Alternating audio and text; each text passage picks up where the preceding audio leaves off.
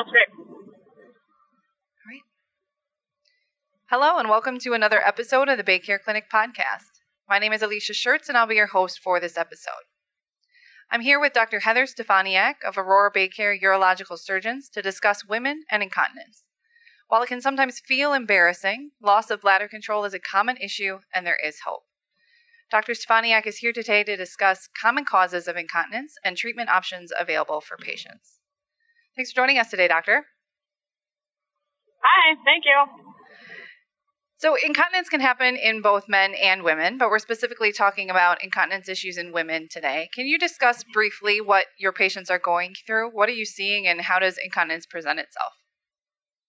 Sure. Uh, it's a wide, wide range of presentations. Um, this can be, you know, 30 year old, 40 year old. Um, it could be children too, but um, but it can be uh, younger age, older age. Um, there's two different types of sort of presentations uh, based on what the problem is. Um, so if somebody has a bladder that may be overactive, then they come in with a strong urge to urinate very frequently. Um, those people are kind of mapping out where bathrooms are. They, when they need to go, they have seconds to be able to get there. So a classic um, uh, situation is if you know they're coming home from being out doing errands or something. Um, they kind of have an urge they need to go as they're getting their keys out of their purse to unlock the door. Then it's a real strong urge, and then suddenly they're leaking and losing a large amount of urine. Um, so that's kind of an urgency frequency situation. Sometimes that can also be getting up at night frequently. So it's not unusual for us to see patients that are getting up four or five times a night um, to be able to urinate. And if they don't, then they could potentially have leakage then too. Um, the other type of leakage is due to a support problem. So in women, after childbirth, after pelvic surgery, such as a hysterectomy, um, the support of the bladder and the urethra can become lessened uh, or weakened. Um, so that when they're doing things like exercise, like coughing, uh, or jumping, or running, or sometimes a laugh, um, when there's stress on the bladder, then they can lose a little bit of urine with activity um, or stress on the bladder. So that that you know there's and sometimes people can have both of those situations going on. Sometimes they can have urgency frequency due to an overactive bladder, but then they can also have that support problem. So sometimes it's a little bit of both issue. Mm-hmm. Yeah, it sounds like there's a, a wide variety, and while this can sort of be an embarrassing topic for people to talk about. How common of a problem is this for for your patients? Numbers, I mean, it's probably one in five women. You know, I mean, uh, over the age of 40 have some sort of incontinence issue, so it's very, very common. Um, and it, you know, some women ask, well, is this a normal spectrum? As I get older, I'm gonna, I'm going to have this. It, it doesn't. It's not. Um, it, it's not every woman has this after the age of 70 or anything. It's you know about one in five women that experience this. Mm-hmm. Let's talk a little bit about that. Some of the, oh, and I'm getting an echo on the line, so I'm going to stop for a moment. Oh, sorry. That's okay. Um, yeah, let's talk a little bit about that and, and some of the more common causes of incontinence. So, is this something that happens as we just age, or, or what are some of the common causes that people might be able to identify? The, from a, so again, I'll kind of talk about you know the stress um, stress incontinence, you know, uh, leakage with movement. Um, that is typically related to the muscles of the pelvis weakening. Um, also, if you have had pelvic surgery, like your the uterus itself does give some support to the bladder and the urethra. So as the um, if the uterus is removed for whatever reason, then there's less support.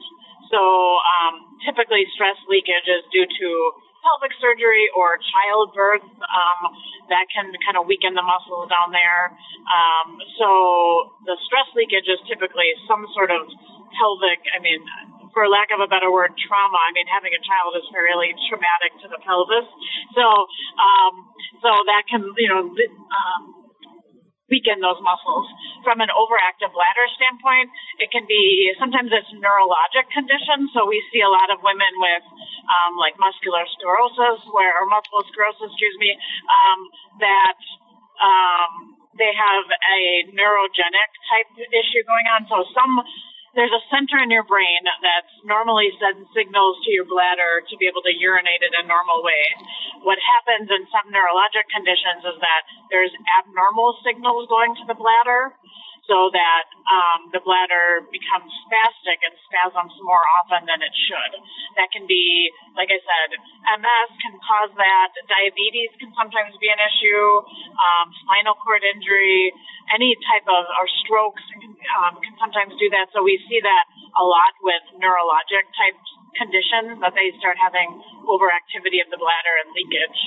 There is definitely a subset of people that don't have a neurologic condition and still have an overactive bladder, um, I would say probably 30% of the time we see those women with an overactive bladder. We don't really have a cause. I mean, we know that there's abnormal signals causing the bladder to spasm. We just don't have a, a reason. So we haven't quite figured out everyone just yet. Mm-hmm and you had mentioned it just briefly as well, but this isn't necessarily an issue of aging, right? So as we get older, we shouldn't just expect to have issues like this. Um, sorry, you were kind of it was uh, the question was um, it's not it's not a process of aging.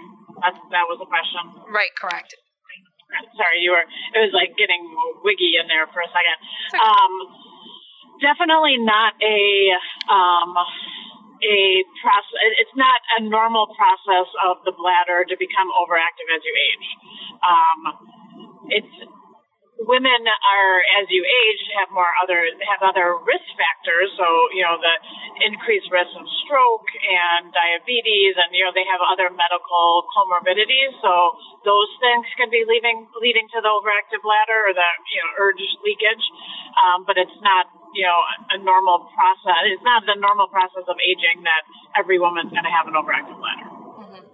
yeah and you just talked about it and you just talked about it, specifically those risk factors. So, what are the risk factors that maybe make some women more susceptible to incontinence issues? Um, definitely medical comorbidities, like I mentioned, any you know underlying neurologic condition. Um, definitely also so neurologic conditions, general health issues. Um, um, can be a problem. Obesity, uh, more pressure on the bladder can cause the bladder to be more irritable. Um, so definitely, if um, morbid obesity can be a risk factor. Um, from a stress incontinence standpoint, that leakage when you're moving around, really it's just pelvic surgery, having children. Um, obesity can also affect the stress incontinence because if there's more pressure from body mass, um, if there's more pressure on the bladder, that can lead to more stress leakage as well. Um, some things that, you know, um, not necessarily risk factors, but things that make the bladder more irritable. Um, definitely things in the diet can make the bladder more irritable. So the classic, you know, thing that we sometimes see people coming in and saying, I'm up to, I am urinating constantly and oh, by the way, I drink two pots of coffee a day.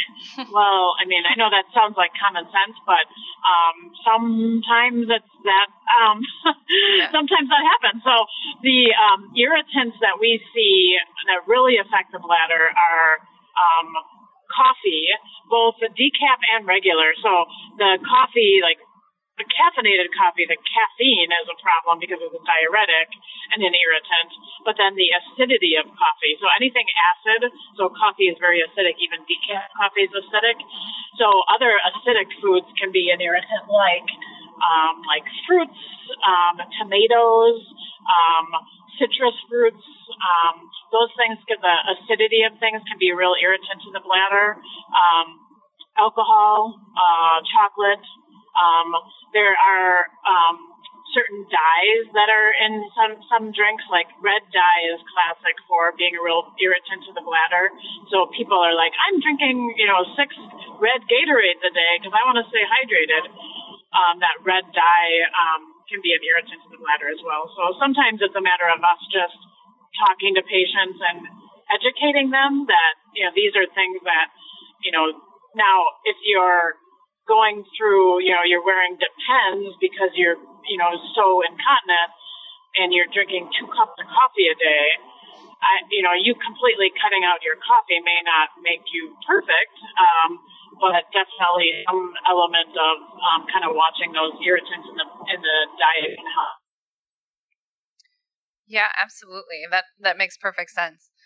Um, so I want to talk a little bit about um, maybe paint the picture for us about how maybe these incontinence issues can impact a person's life. So it may seem obvious, as you mentioned, but can you talk a little bit about what you're seeing in your patients or what they're coming in with as far as as what they're dealing with on a day-to-day basis with these issues?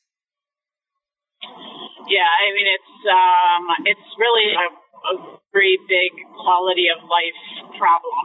Um, so you know, I have patients that don't travel anymore because they're worried about on a plane and um, or driving somewhere. They, you know, I have patients up in Sturgeon Bay, for example, that don't want to go to even Green Bay because they know they're going to have to pull over like five times. Oh, I think we lost house in Milwaukee because. Oh, hello. Yep, I got you back there. Yep, the last I part I heard was um, Sturgeon Bay. Um, Okay. Uh, I, so I was saying that some people don't want to travel because they, like if they're driving, they know they're going to have to pull over on the side of the road five times on the way from Sturgeon Bay to Green Bay, and they don't even want to do that. Or maybe they don't want to get on a plane, or maybe they don't want to spend the night at their kid's house in Milwaukee because they don't want to bother them with getting up five times a night. Um, they definitely um, have to, all these people will likely have to wear some sort of product. So they're like carrying pads with them, maybe even like full adult diapers they're sometimes having to wear. So there, I have a lot of women that are like, I don't even go out of my house because I don't have a purse big enough to carry all the stuff that I need. So it really becomes a isolating thing because they don't want to go anywhere. They're worried about the smell of urine. And are people going to know? And it's really um, very big uh, detriment to quality of life. Yeah, absolutely. Yeah, absolutely. So when does it become a problem or something that they should see a doctor about? How when should they see a doctor about these issues? If um, a lot of these people are seeking us out because of the quality of life issues, um, so that's the issue is that these are not um, these are not like uh, there isn't a um, life or death type. You know what I mean? You're you're not going to die from having incontinence, but you are going to be isolated and not want to go anywhere. And then all of the other issue is that if you're wearing pads all the time and wet, then that can lead to urinary tract infections. And then urinary tract infections can be a real problem that would potentially can require hospitalizations and bladder damage, kidney damage. So definitely if people are starting to have recurrent urinary tract infections because of their underlying wetness and wearing of pads, that's definitely someone we need to see. But a lot of patients, it's really patients come to see me because they're sick of being wet. Um, and um, that's when, so it's really up to the patient um, with the caveat that if there's urinary tract infections or, um, you know, or let's say they have a catheter or something like that because they're going so often and someone puts a catheter in, well, then they definitely need follow up with us. Um, but a lot of times it's just quality of life. They're bothered enough that they come to see us.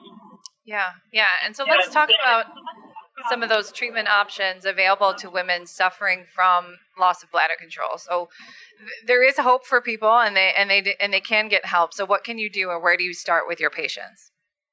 Sure. Um, I mean, the first thing we do is, you know, we don't have to do anything. So if someone comes in to see me and is like, I'm okay with wearing these pads, fine. You know what I mean? But usually they're coming to see me because they're not fine with wearing pads. So um, sometimes it is just a matter of talking about dietary modifications, also just behavioral things. Um, you know, urinating um, planning, we tell people to do timed voiding, which means rather than waiting for the urge to urinate, try to urinate every few hours. Um, the thought there is that if your bladder is more empty on a regular basis, there's less irritability and there's less, you know, less likelihood of leakage. So sometimes we just do those types of conservative things. If they've done those things and they're like, okay, I'm, you know, I'm, I'm at the next step. Um, there are, again, kind of uh, tailored to what type of leakage it is. Um, there's definitely lots of options. And over, from an overactive standpoint, the first treatment option is typically medications. So the bladder is spasming due to um, neurotransmitters. For neur- neurotransmitters are little proteins that bind onto the bladder, causing the bladder muscle to squeeze. So there are medications that block those receptors on the bladder. That's a little like molecular that people don't really care about, but essentially there's a class of medications that we can use to help with the spasming of the bladder. Um, so medication is usually the first line. If any medication that I'm sure people are aware, like there's side effects. So if people have side effects from the medications, which typically are dry mouth or constipation, two great side effects everyone loves. Um, if the side effects are a limiting factor, then for an overactive bladder, overactive bladder, the other options are we can do Botox um, for bladder overactivity. Um, the idea there is that the bladder is a muscle, so if we inject Botox um, into the muscle of the bladder, that calms it down so that it isn't as spastic. Botox in like for cosmetic reasons, Botox in your face is actually relaxing the muscle under the skin to help with wrinkles. So, uh, but we can do Botox in the bladder, which works very very well. Um, the other option is there is a device called InterStim, and InterStim is in a way a pacemaker of the bladder. So we can target one of the nerve um, the nerves that go to the bladder and implant a little um, electrode into that nerve to calm that nerve down so that there isn't as much spasming going on in the bladder. So that's that's kind of what we do for an overactive bladder is either medications, if people fail them or have side effects, then we think about Botox or InterStim. If it's stress incontinence, you know, they come to me and they have they have no urgency or frequency, but they can't jump on a trampoline without leaking, um, or they can't run or something like that. Um, typically, those patients, the conservative things to do are Kegel exercises. Kegel exercises are pelvic floor exercises to strengthen those muscles to help with support. So people might people sometimes ask like, well, what's a Kegel? How do I do that? Um, if you're for women, if you're, and men, if you're urinating and you kind of squeeze the pelvic muscles to stop the urine stream, that's what a Kegel is, is squeezing those muscles. Sometimes for women, it's, it's um, helpful to know if you're doing the correct squeezing by if you have a finger in the vagina and you're squeezing the pel- the pelvic muscles, you can actually see you can actually feel that the muscle tone increase when you're doing the Kegel. So doing Kegels, you know, I have people people try to do a hundred Kegels a day. You know, squeeze those muscles, hold for five seconds, then relax, and do a hundred of those. People sometimes are like, yeah, right, I'm not going to do that, but um, it really does. it really, if, if Kegels can be very helpful, but it is something you have to do on a regular basis. Um, if Kegels are like, eh, I've done them, I'm, you know, I'm still leaking, then next options are sometimes we have the patients um, see there are um, physical therapists that do just work with the pelvic floor, and they can be kind of do more targeted therapies there. So physical therapy is sometimes an option. Um, surgical options are also out there. Um, so if support is a problem, sometimes we can do something called a sling and what a sling is, is if the muscles around the urethra have relaxed, we can put in a material to pull the urethra up to give it more support. And that can be very, very effective. That typically is an outpatient procedure, but it is a general anesthetic requiring, you know, a, a surgery. Um, the final, the final option is that, you know, some of these older ladies are like, I don't know that I want to have any sort of um, incision or you know that kind type of thing. There is a less invasive option um, that is a procedure called coaptite, and coaptite is in a way sort of a caulk. Um, so what we do is we go in with a scope, and if the urethra is not completely closing and allowing urine to leak out, then what we can do is put in a little needle and inject this material underneath the urethra to bulk it up so that it kind of closes off the urethra. Um, that can be helpful. Um, it usually is something also done in the operating room, but it doesn't involve any sort of incisions. So that's kind of a nice option if like having anything major is not, you know, maybe they have a lot of uh, other medical issues and like doing an incision may be problematic, then coaptite is a nice option. Yeah, absolutely. It sounds like there's uh, plenty of options available for patients. Um, if I am someone who's dealing with these issues and it's significantly affecting my lifestyle, what is the best course of action for me, or where do I begin? Um, I mean, if you're a family doctor, I mean, sometimes we have um, primary care physicians start the process of, you know, they may prescribe a medication and try that. Um, if it's the patient themselves, then, you know, first the first step is somebody about it. There are options. You know, a lot of women are like, I'm not going to tell anybody that I'm leaking just because it's embarrassing. So the first step is like either tell your doctor if you've told your doctor and you feel like you're not getting anywhere. I mean, definitely coming in to see us um, at Baycare Urology would be a great option. I mean, we have lots of things, uh, lots of possibilities out there to help. I mean, one of the first things I usually tell pa- tell patients who are often in tears. I mean, these women are often like in tears in my office because they don't want to go anywhere and they don't want, you know, they're they're just tired of it. Um, the first thing I usually tell them is that we we have options. We can make this better. So um, it's first talking to people about it and then coming to see us and need be. Yeah, absolutely. Yeah, absolutely. Absolutely. And what can I expect from that first appointment? Is there anything that I need to do as a patient or anything or any information that I should have prepared for you if I come in? Um, typically that's the first appointment. I mean, the first appointment is really gathering, you know, what, what's been going on, symptoms. I'll likely, um, you know, knowing what. Oh. I think we, we lost you there for a minute, Dr. Um, Stefaniak. Oh. Could you could you just repeat your answer to that question? Maybe maybe it's better in a second. Okay, one second then. Uh, just wait. Okay, I can hear you better now. Can you hear me better? Yep, now it's good. Yep, now it's good. Okay. Dang, Two Rivers dead zone. I always I knew it was gonna be.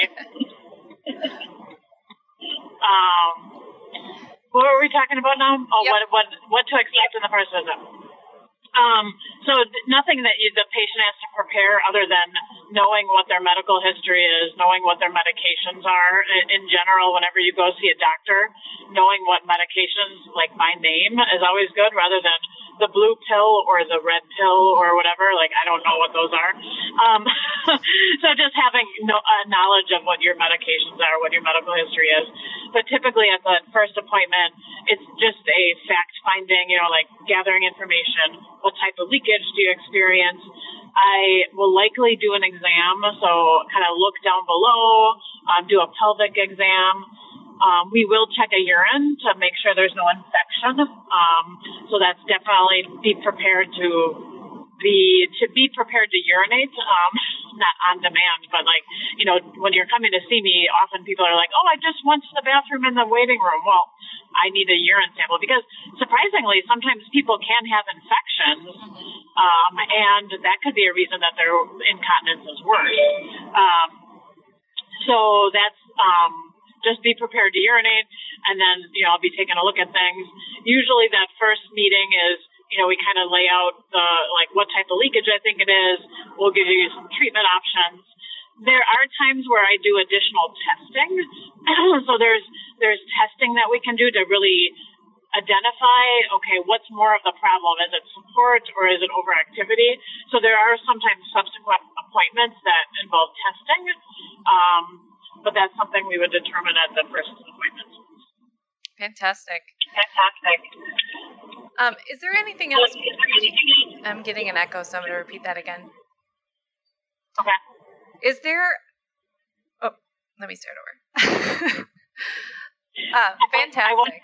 So, Dr. Stefaniak, we've covered a lot today. Is there anything else that you want to add, or any last words of wisdom you want to share for for our listeners? Um, I mean, incontinence is not something that you, it's not a normal process. It's not a normal process of aging. Um, it's something that you don't have to be embarrassed about. Very, very common in women and men. I mean, for people reading this, this is something that men can experience as well. Um, but there are lots of treatment options. The first step is talking about it, then coming to see us if, if need be. Um, so lots of options out there so that we can get you dry. Wonderful. Well, thank you so Wonderful. much for well, talking with us today. Great. Thank you. We really appreciate you taking the time. Dr. Heather Stefaniak is a urological surgeon with Aurora Baycare Urological Surgeons. She currently sees patients in Green Bay and Sturgeon Bay. Thank you all for listening. Subscribe now to hear more Baycare Clinic podcasts. And to learn more about Baycare Clinic or to request an appointment, visit us online at baycare.net. I thought that went really well.